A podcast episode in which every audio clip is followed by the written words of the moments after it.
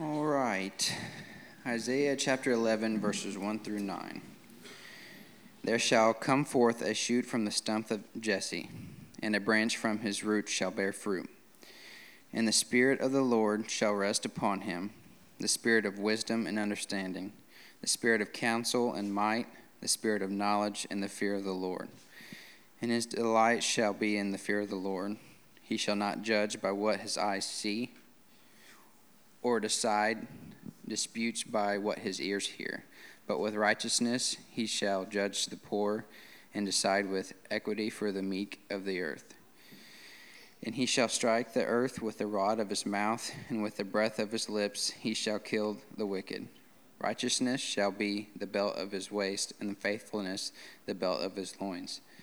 The wolf shall dwell with the lamb, and the leopard shall lie down with the young goat the calf with the lion, and the fattened calf together.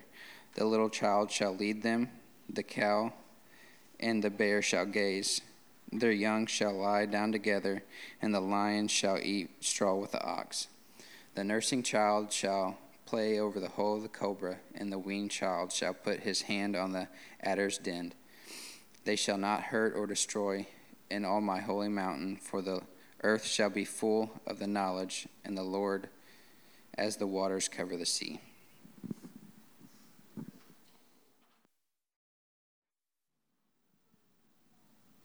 Well, good morning. My name is Bill Turner. Uh, I'm a pastor of a church up in Kansas City, Missouri, known as Redeemer Fellowship. It's where my wife and two boys. Uh, we lived. We moved up there about seven years ago. Poplar Bluff is where I grew up. This is my hometown. Uh, we live just south of uh, just south of town, and I'm really thankful to be here. Even as I was driving through the town this morning, just seeing like last night, uh, it's just me and my oldest down here this weekend, and we I drove him around. I was like, hey, this is where Daddy went to high school. It's not the high school anymore, and it's really nice. And uh, and he's like, Did you play football out in this really nice new field? And I was like, No, no, no, no, no, no. We were back over here. This was the real football field back then. And talked about like walking uh, across the street to church to play basketball and like all of these really fun stories. And I was just praying for this town this morning, thankful to be here, thankful to serve you guys. Uh, right now, currently, we live in a town called Blue Springs, Missouri, outside Kansas City. And maybe some of you know where that is, maybe some of you don't. You should know where it is um, because in 2002, 2003, Poplar Bluff Mules basketball beat them in the state championship. And uh, yeah, yeah. And I, I never bring that up with anyone there. I never say that. I never, I'm like, oh yeah, I'm from Poplar Bluff. Does that sound familiar to you? Yeah, we, we, we beat you guys a few years ago. Um, it's always fun. It's always fun to do that, especially when uh, it's like the small town gets to beat the, the big city teams. So it's, uh, it's, been a, it's been a pleasure to be there and serve them, but I'm thankful to be here with you guys this weekend and serve you as well. Uh, if you have your Bibles, we're going to be in Isaiah uh, 11, but I want to back up a little bit um, to verse 20 of chapter 10. And the reason doing so is when we talk about, we're jumping in the middle of a book here to, to give you some context and historical uh, realities that are at play here in Isaiah, because if we don't grasp what's happening in Isaiah, what we just read is less clear or and even less beautiful. And so I want to do that. And, and I want to talk about Isaiah overall for a second. So, what I like to say, and I've heard this um, spoken about from commentators, is that Isaiah is the Romans of the Old Testament. It's full of richness of what God's plan is for the world, what He's doing, who He is, who we are in Him. And, and, and Isaiah is a prophet. He was a prophet in, the, in a time when the kingdom of God was divided into two kingdoms. So you have the kingdom of Judah and the kingdom of Israel, and they're all over the place. They're all over the place. They're not obedient. They're, uh, the, the king presently is one of David in David's line, and he's not really this God king that they've been promised. All of this stuff happens. They're starting to make deals with other nations around them to, to like protect them and to be safe. And all of this is getting bad. Nations are like threatening to come and invade, especially like Assyria. So they're making deals with Egypt, who, if you know the history of the Bible, it's like that's a crazy deal to make because they, as a nation that enslaved them for thousands of years, but they're making deals with them to protect them.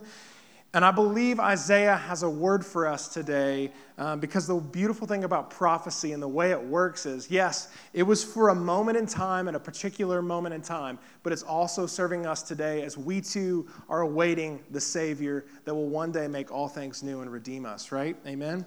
And so we have these two kingdoms, and I want us to. Uh, to make a few observations when we look at Isaiah. You'll notice a pattern if you ever like take the book, you read it, you study it on your own, you're going to notice a pattern of wrath where God's like you've clearly walked away, you've been disobedient, you're covenant breakers. And then you see remnant and he's like I'm not going to punish everyone like you all deserve. I, you deserve for me to destroy everyone. I'm not going to do that. In fact, I'm going to keep a remnant for myself for my purposes. And then the last thing is hope. So, wrath, remnant, hope, where he's like that little group of people that looks uh, kind of puny and doesn't really stand a chance in this world. I'm actually going to save the entire world through those people. And so you see this pattern throughout Isaiah, and the first like half of it is pretty full of wrath. It's like you've messed up, you've broken covenant, this is what you've deserved. There's a lot of like burning and cutting down and destruction. It's hard to read and hard to uh, even like sit in for that long. And, and if you're like me, you get in this place where you're like, oh my gosh, this is such a repetitive book. And like other books of the Bible, we, we did a sermon series a few years ago on First John and it was like every week. First John's a tiny book. We read it this morning. Like I'm really thankful. I love First John. If you read First John, every sermon was like walk in the light, walk in the light, walk as He is in the light. If you're not in the light, for there's not fellowship. Like it's walk in the light, and so you get kind of burnt out on the repetitive nature. Isaiah has repetitive themes, but God like checked me this week as I was praying and thinking through like man, I hope people aren't worn out by the repetitive nature. And, I, and, and, God was like, Are you worn out by the gospel? Are you worn out by the good news that saved your soul that you need to hear every second. And it reminded me back earlier in Isaiah when God actually is giving the prophet the message and says these two things to him. He's like, You're going to preach this message, and the people you preach it to are not going to he- hear and they're not going to see. They're not going to hear and they're not going to see. And this is a significant piece of Scripture. It's one of the most quoted scriptures in the New Testament by Jesus because every time he told a story, every time he was preaching, what did he say? Those who have ears will hear, those who have eyes will see. In Isaiah's time, and I can't even imagine being handed a message being like, hey, go preach this to a bunch of people, they're not going to care about it. They're not going to care about it. They're not going to understand. They're not going to see. You preach and you be obedient and you be faithful. And it's just such an amazing thing to see like the bigness of God and the way that he works in scripture and in history to say like, yeah, yeah, those people didn't hear, those people didn't see, but we're actually sitting in this room because of Isaiah's message today. Jesus' very first sermon was a reading from Isaiah. And so I wanted to give you kind of the kitchen sink with just a, a brief look into Isaiah before we jump in. And, and consider this morning that if you are tired of the repetitiveness of Scripture. Maybe it's not even just this book or this morning, but it is like, man, we've been coming to church for a while. I feel like it's always the same things like Jesus died for me, it's Jesus died for me, it's Jesus died for me, uh, he's alive, Jesus died and he's alive. Like if you feel um, just like an angst in that and you're just tired of it, I would, I would ask that. I think that's an invitation from the Lord to consider maybe I'm the person that's not hearing and the person that's not seeing. Maybe if I'm so frustrated and bound up in that, that I'm, I'm this person that's not hearing and not seeing what the Lord has. And so I'm asking the Spirit even right now to move and that your ears and eyes would be open to see what He's doing. And that's the question we ask when we read Scripture is, God, what are you saying? What are you saying about yourself? What are you saying about us? And in Isaiah, He's shaping how we view him. He's shaping how we view his kingdom. He's shaping uh, how we view the people of his kingdom in ways that we can glorify him.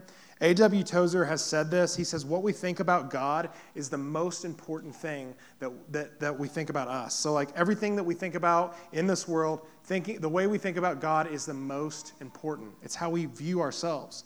And we all have different views of who God is.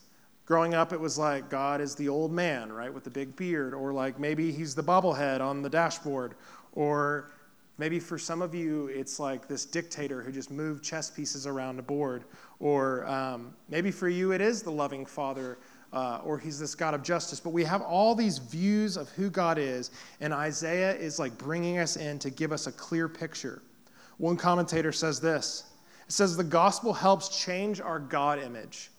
We see his wrath, which causes us to think realistically about God's justice. And then we see also in his wrath, like how, how much we long for the grace of God in that. So we clearly see his justice through his, through his wrath, and we see and long for the grace of God in our lives. How we view God matters, and it shapes the way we live, the way we move, the way we do our kingdom work. And so, with that, I want us to go to Isaiah 10, and we're going to start in verse uh, 20, and we're going to make our way back to 11. And 11 is one of my favorite passages in all of Scripture. So, verse 20. It says, in that day, which is a phrase used over and over and over again in Isaiah, pointing to the day when salvation would come for the people. In that day, the remnant of Israel and the survivors of the house of Jacob will no more lean on him who struck them, but will lean on the Lord, the Holy One of Israel, in truth. A remnant will return, the remnant of Jacob, to the mighty God. For though your people Israel be as the sand of the sea, only a remnant of them will return. Destruction is decreed, overflowing with righteousness. For the Lord God of hosts will make a full end, as decreed, in the midst of all the earth. He starts that pattern wrath, remnant, hope. Heavy hand of wrath here. He's saying that one day, all of the saviors that you rely on right now, people of Israel, people of today, all of the saviors that you hold so dear that when stuff hits the fan, you, you lean on it, you rely on it. He's saying, in one day, all of that will topple, it will fall, it will be shattered. Anything that you have confidence in, other than me, is what God says, will fail you. He says, I'm your rock, I'm your salvation. And one day you will see that clearly. And God doesn't do this out of like some rage against his people that he's like, I'm just going to hammer you into the ground because you've been disobedient, you be covenant breakers. He actually could do that, and we deserve that, right? He, we deserve all the time for God to just smash us. But in his loving grace, he's not going to allow us, he simply will not tolerate us for, as believers in him to depend on anything else but Him. Don't you see what He's doing? He's cutting you off from your idols, yes. But He's doing that to set you apart for something greater, for salvation, for sanctification. He grabs our chin, directs us upward towards him and he says hey all this other stuff in your life that like you count on whether if you're like me like i have this pattern when i get up in the morning and it's like okay check the bank account. We're good. Like checks aren't going to bounce. Cool. Uh, make sure my kids are breathing and not killing each other. Awesome. Check. Kinda. Most of the time. Um, make sure like nothing crazy is going on locally in our city or worldwide or with family like you go through all of these systems and checks to make sure you're really comfortable in your life and make sure everything feels okay. And God says, hey, if any of those things become an idol, if you begin to lean on those things more than me, the one who's actually in control of this universe, one day those things will be shattered and you will see clearly who is sovereign over this world. That's what he was saying then, and he says that to us today. He grabs our chin and we look at him, and then he continues in verse 24 and he says, Therefore, thus says the Lord God of hosts, O my people who dwell in Zion, be not afraid of the Assyrians when they strike with the rod and lift up their staff against you as the Egyptians did. For in a very little while my fury will come to an end, and my anger will be directed at their destruction. And the Lord of hosts will wield against them a whip as when he struck Midian at the rock of Oreb, and his staff will be over the sea, and he will lift it as he did in Egypt. And in that day, his burden will depart from your shoulder, and his yoke from your neck, and the yoke will be broken because of the fat. He's saying right here do not get distracted by the might of the scary things around you. Don't get distracted by the suffering and the pain and the craziness of the world around you. He's saying, don't be distracted by the might of those things, as big and as powerful and as strong as they seem. I am in control. They're, he says, like, they're like tools in my hands. What if we thought about God in that way? What would change about our life? What if we thought about his plan through that lens? What if you thought in this moment that where you are most uncomfortable, where you're most in pain, um, what if you think about that and think of it that like God hasn't put you in that spot to torture you? He's not putting that to like, like we said, grind you into the ground. What if, this is an invitation from Isaiah, what if it's to remove the unworthy things in your life that you're leaning on other than Him? The Bible says that we are to anchor ourselves in Him and Him alone. He is the only rock, bedrock in salvation that we can have. And He's like, what if in our suffering, He's not like saying, hey, you've been a bad boy, I'm going to smush you. He's saying, like, no, this is an invitation for the idols of your life to be put away so you can see me clearly, the one who is stable, the one who is unshakable, the one who can hold you and, and, and sustain you and give you all of the, the things that are promised in Scripture. None of those idols can do that. What if we counted the greatest enemy or obstacle that we're facing right now in our life, whether it's like financial burden, whether it's sickness, whether it's like family drama, like whatever it is, like what if we counted the obstacle in our life not as like some enemy, but what if we like the Bible teaches, faced it with joy, not because we can just overlook and like silver lining through the pain, but because we know that it is the tools in the hands of God to transform our very image into something better. And this isn't just like my ideas. Listen to what James says. James 1 says, Count it all joy, my brothers, when you meet trials of various kinds, for you know that the testing of your faith produces steadfastness. And let steadfastness in its full effect have its full effect, that you may be perfect and complete, lacking in nothing. He's saying, hey, Israel, like, I know the Assyrians look scary up there, and like you're doing all this wheeling and dealing to protect yourself, but like they are in my control. They're in my hands. And one day, my wrath will change from you back to them.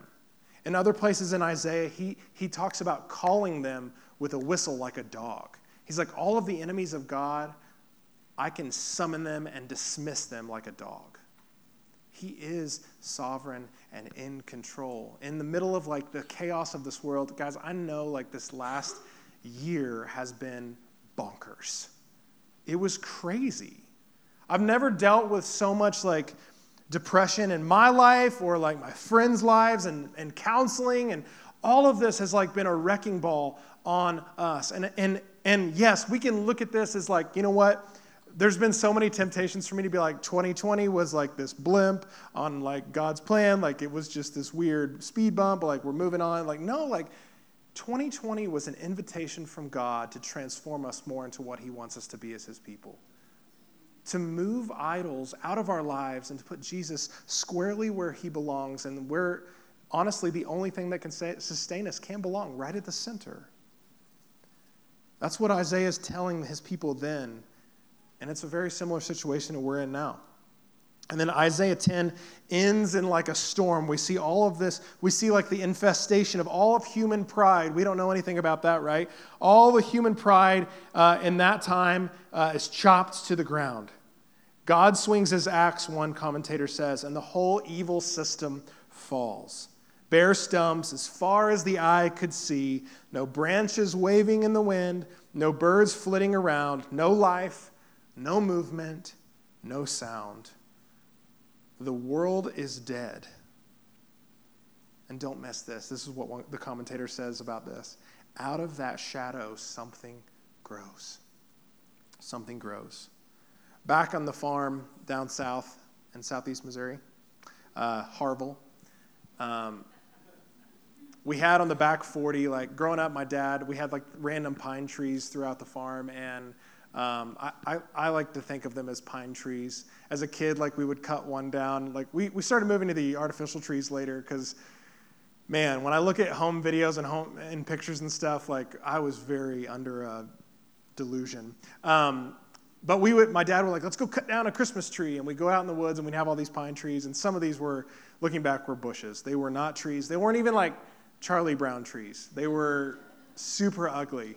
Um, but anyway, we had like these pine trees uh, throughout the property. And on the back 40, there actually was a really beautiful, tall pine tree. But it's not one you could put in your living room. This is like Clark Griswold tree, it's very big.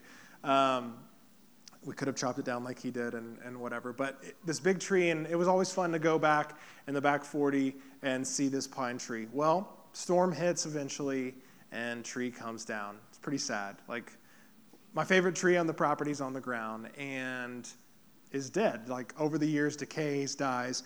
but then something happens. Out of like the deadness of this massive pine tree, if you go out there now, there's an entire grove of pine trees pine bushes, whatever we like to call them.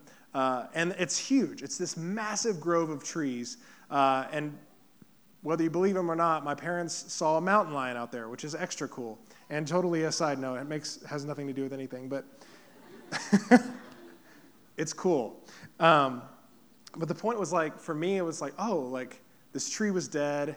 It looked like nothing was coming out of this and now we have a grove. And that's the situation we find Israel in here. Like the nation, when we talk about remnant, like the people that God preserved out of his out of his like people that through all of the persecution that went on, only God could have made something happen from these people. It was such a small, insignificant group of people, and, and God saying, I'm going to change the world through them. And then we get to ver- chapter 11 out of all the stumps in the field, verse 1 says, There shall come forth a shoot from the stump of Jesse, a branch from his roots shall bear fruit. And the Spirit of the Lord shall rest upon him the Spirit of wisdom and understanding, the Spirit of counsel and might, the Spirit of knowledge and the fear of the Lord and his delight shall be in the fear of the Lord. He shall not judge by what his eyes see, or decide disputes by what his ears hear, but with righteousness he shall judge the poor, and decide with equity for the meek of the earth. And he shall strike the earth with the rod of his mouth, and with the breath of his lips he shall kill the wicked. Righteousness shall be the belt of his waist, and faithfulness the belt of his loins. Finally, finally, in all of the history of God's people, we see the true king from the line of David begin to reveal himself. He's in, and, and he's set apart from other kings in history. Why? Because it says, with the spirit of wisdom on him, this King Jesus doesn't need to have political clout, an astounding military career, followers on social media, or use any of the mechanisms that this world deems as worthy to lead. It, he's set apart. Like Israel has experienced so many like kings. Like David was this amazing king. And, and, and we have all these kings that are like, oh, this is going to be the one. This is going to be the one from the line of David that saves us. And they're over and over again disappointed in these kings who fail and fall and fall and fall. And soon we get this man from the line of Jesse, who was Jesse, Jesus, or uh, David's daddy, right? Like we get this man out of the line, this king who has the spirit of wisdom on him. He doesn't need anything that this world thinks is, is, is uh, necessary to lead. And it says he will be supremely powered by the Holy Spirit who not only dwelled in him, but also raised him from the dead. It says he will bring about a more righteous reign of peace than we have ever imagined. The wicked will not have the last word in this world with this king. This king of justice, who John says has eyes like fire, eyes that see into the heart of man. Like, listen to what it said back in, in verse 4 But with, righteous, with righteousness he shall judge the poor and decide with equity for the meek, and he shall strike the earth with the rod of his mouth and the breath of his lips. Man, this, God, this King Jesus is set apart from any other ruler that the world knew then and the world knows now. And can we sit for a minute and think what the reign of this Christ shall looks like, will look like? Like, we don't even understand the kind of peace that the Bible talks about here when Jesus will return for us one day, when he will make all things new. We can't even fathom that kind of peace because we have so much anxiety built into us with the, the fallenness of our world. When the Bible talks about the world is groaning for the return of the Son, like, we, we get that with the world, that we are in pain and suffering. Things aren't as they should be. The oppression and, and, and awfulness and sickness in this world, things are not as they should be. We can't fathom this peace. But we are given a picture in the last few verses of Isaiah uh, 11 when you look at verses 6 through 9 that give us a glimpse, this provocative glimpse into what this peace will look like. It says, verse 6 the wolf shall dwell with the lamb, and the leopard shall lie down with the young goat, and the calf and the lion and the fattened calf together. And a little child shall lead them. The cow and the bear shall graze, their young shall lie down together, and the lion shall eat straw like an ox. The nursing child shall play over the hole of the cobra, and the weaned child shall put his hand on the adder's den. They shall not hurt or destroy in all my holy mountain. For the earth shall be full of the knowledge of the Lord as the water covers the sea. Church, from the moment we breathe our very first breath on this earth, we have not known what peace is. We've never experienced it. And from the moment Adam and Eve bit into the fruit in the garden, like peace was disturbed for all of us, the curse of this world. I personally have lived a life of like major anxiety. From like college to now like i've battled with anxiety in places that are like you wake up in the morning and go through the routine like i was talking about earlier just to make sure okay things are good i can go about my day. And even though like i have victory in many of those places now and i can walk in confidence and say like you know what? God has me. God's with me. He's for me. All of the things i know are true in scripture. There's still an unrest deep within my soul because things are not yet as they will be on that day. On that day. For those in the family of God, we will one day have rest and peace that surpasses all understanding. And the word pictures in verses 6 through 9 are meant to provoke us.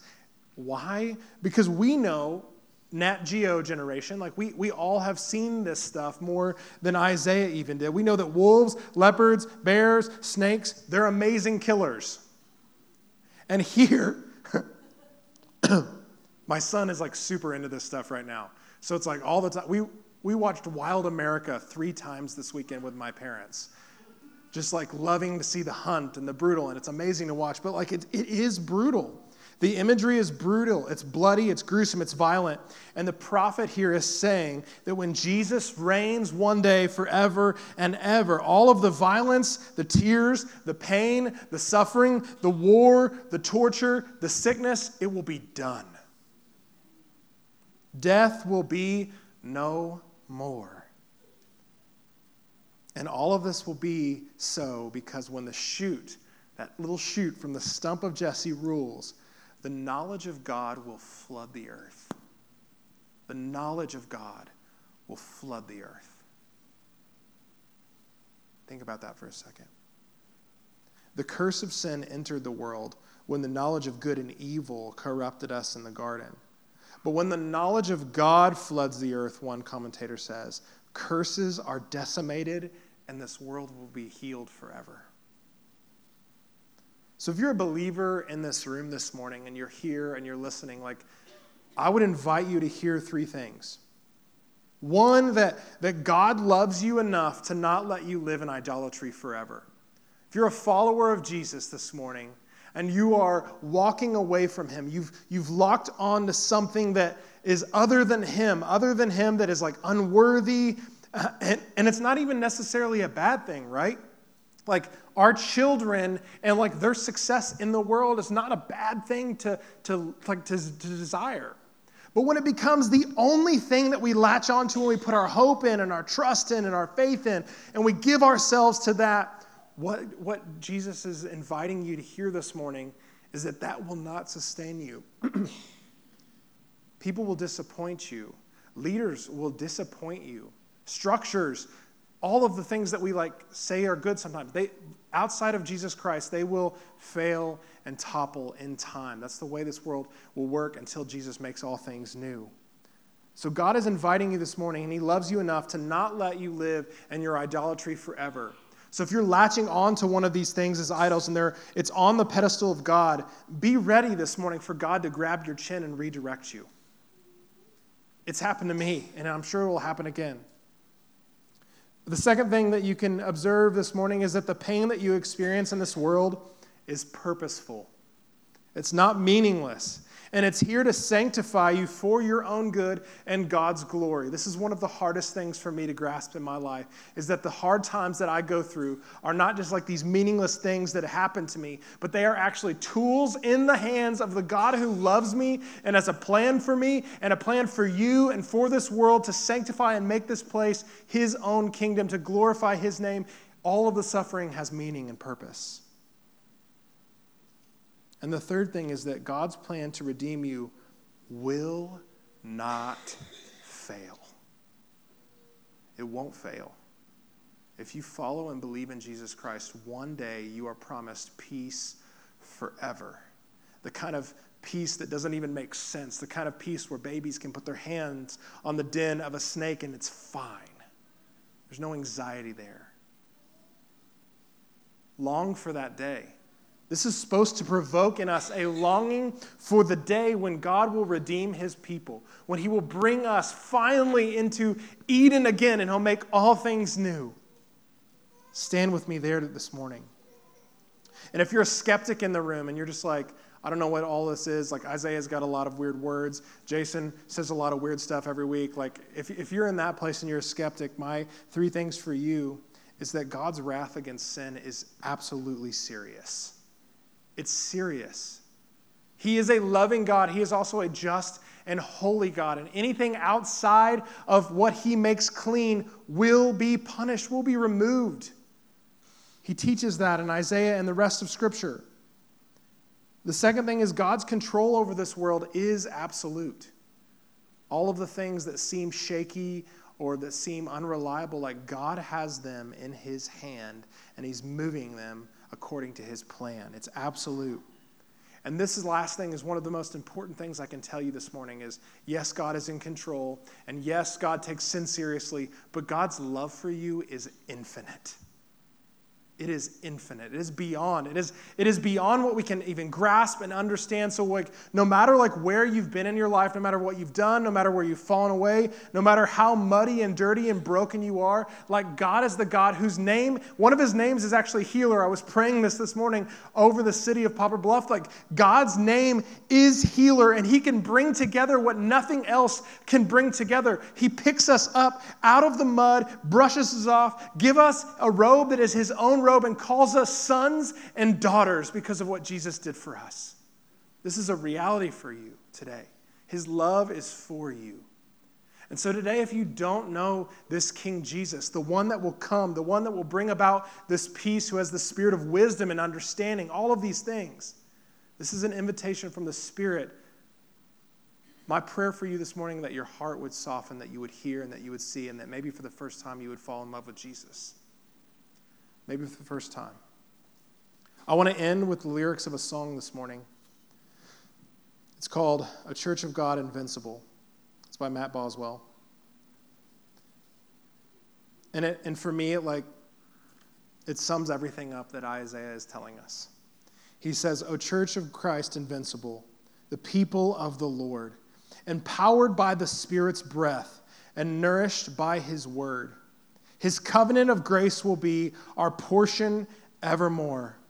For he who called us will not change, our help and our reward. O chosen people, called by grace, the sons of Abraham, who walk by faith and things unseen, and on his promise stand, that every nation of the earth will hear about this love that causes broken hearts to heal and pays our debts with blood. Of Church of Christ in sorrow now, where evil lies in wait, when trials and persecutions come, this light will never fade. For though the hordes of hell may rage, their power will not endure. Our times are in the Father's hands, our anchor is secure. O Church of Christ, upon that day when all are gathered in, when every tear is wiped away with every trace of sin, where justice, truth, and beauty shine, and death is passed away, where God and man will dwell as one for all eternity. the marriage feast of the Lamb on that day is something as believers that, like, it drives me to, like, wake up in the morning and do the work that we are called to do as believers. To think that one day all of the pain is, is coming to an end and Jesus will come and reign forever. Let that hope drive you out of these doors this morning. Let that hope well up in you to make, make a difference in like the circles of influence in which you have in your neighborhoods and your workplaces. Let that hope of Jesus actually do the transforming work that it's meant to do in your life because it will. And be ready when it happens because when it does, it will be overwhelming. And that's my prayer for you guys this morning and my prayer for this city. Let's pray together. So, Heavenly Father, thank you for the word that you gave Isaiah. Thank you for your word that's true, that your promises are true, that you never break promises to us as your people. Lord, thank you that you hold us in your hands and you never let us go. God, when I stumble, when I fall, when I, when I look away from you, when I break promises to you, you don't smack me down, Lord, but you hold me and you say, No, no, no, son, like I love you. Come back to me. It's a love that surpasses what we can even fathom, Lord. And so we thank you this morning for that. Lord, I pray if there's people in the room this morning that don't know you, that don't know the love of this Father that is so radical, God, that, that removes sin from us by a man who came, who lived, who died, and who was resurrected for our sin. God, I pray that those in the room today that don't know you would experience the holy and loving power of God. That hard hearts would be shaken and softened and broken if need to. Lord, give us a picture of heaven this morning that drives us to our knees in worship.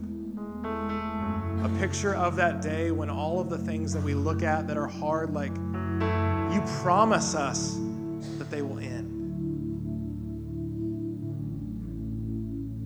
Lord, the sickness in this world that, that breaks us into pieces and makes us sad, like you promise it will end. The injustices that we see, promise us that it will end. The wars that rage, the death that is overwhelming, you promise us one day it will end. So on that day, Lord, draw our eyes to you this morning.